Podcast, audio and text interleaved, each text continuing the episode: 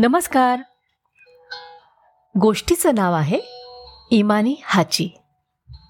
एकोणीसशे तेवीसमधली घटना आहे. टोकियोच्या रस्त्यावर फिरताना प्रोफेसर इझाबरो युनो यांची एका कुत्र्याच्या पिल्लावर नजर पडली. त्याच्या गळ्यात पट्टी होती ज्यावर लिहिलं होतं हाची. म्हणजे जापानी भाषेतला आठ हा आकडा. जापानी लोकांसाठी आठ हा आकडा भाग्यशाली असतो. पण या कुत्र्याचं दुर्भाग्य म्हणजे त्याचा मालकच नव्हता. आता या बिचाऱ्या पिल्लाच्या मालकाचा शोध घ्यायलाच पाहिजे. आणि जोपर्यंत मालक सापडत नाही तोपर्यंत हे पिल्लू मी सांभाळेन असं इजाबरो यांनी ठरवलं.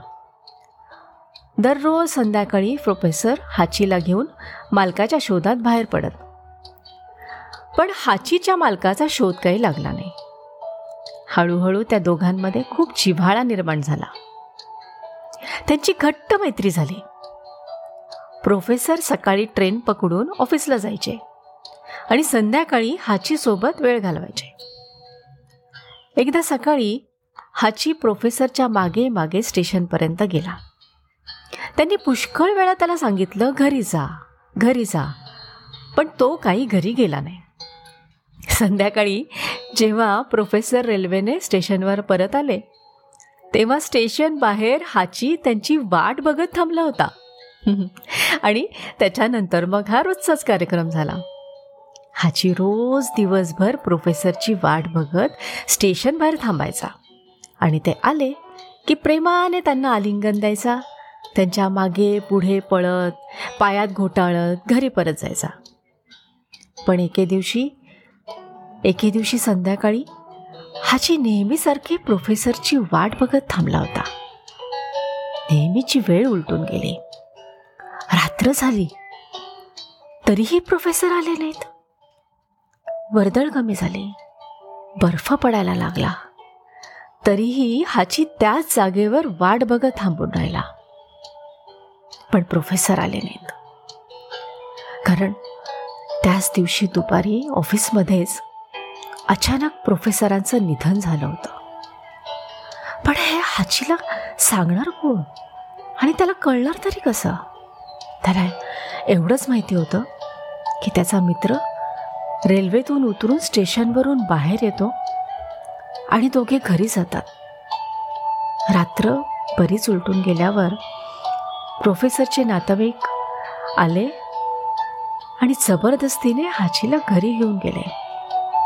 पण दुसऱ्या दिवशी सकाळी हाची पुन्हा स्टेशनवर हजर. काही वर्षांनी प्रोफेसरची बायको हाचीला दुसऱ्या शहरात घेऊन गेले. पण हाची तिथूनही रस्ता शोधत पुन्हा स्टेशनवर येऊन प्रोफेसरची वाट बघत राहिला.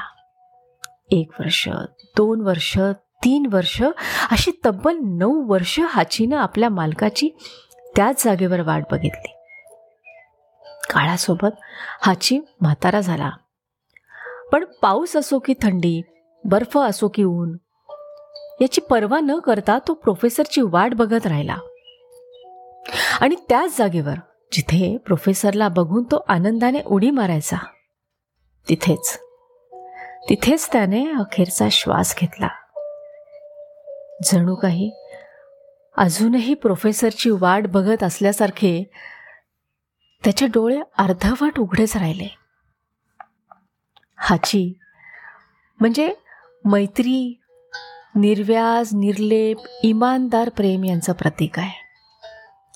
जापानी संस्कृतीमध्ये या हाचीवरती अनेक पुस्तके निघाली आहेत. सिनेमा प्रदर्शित झाला आहे आणि इमान व निष्ठेचं प्रतीक म्हणून त्याचा पुतळा देखील उभारला आहे कलियुगात माणसं आपलं इमान विसरली. पण कुत्र्यांनी ते जपून ठेवलं आहे हे प्रकर्षाने जाणवतं. धन्यवाद.